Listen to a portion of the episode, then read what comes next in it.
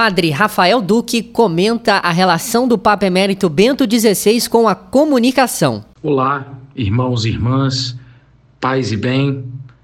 Papa Bento XVI e a comunicação. Ele sempre foi consciente de que a comunicação digital redefine os espaços sociais de interação e relação.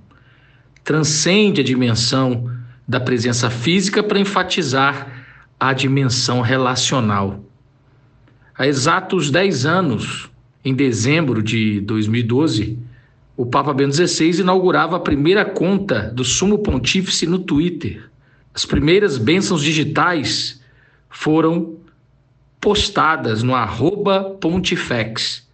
Dirigiu-se especialmente aos jovens, chamado por ele, chamados por ele de geração digital.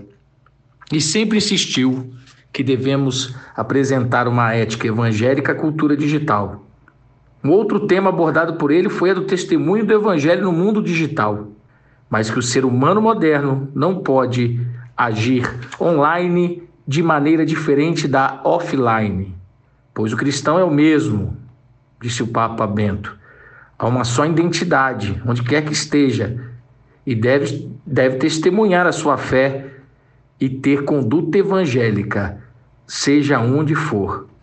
Entre tantas outras brilhantes reflexões e suas belíssimas mensagens para o Dia Mundial das Comunicações.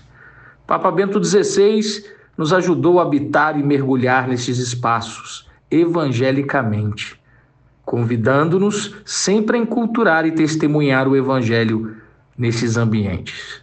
Descanse em paz, que brilhe para ele a luz perpétua. Eu sou o Padre Rafael Duque, assessor de comunicação da Diocese de Barra do Piraí, Volta Redonda.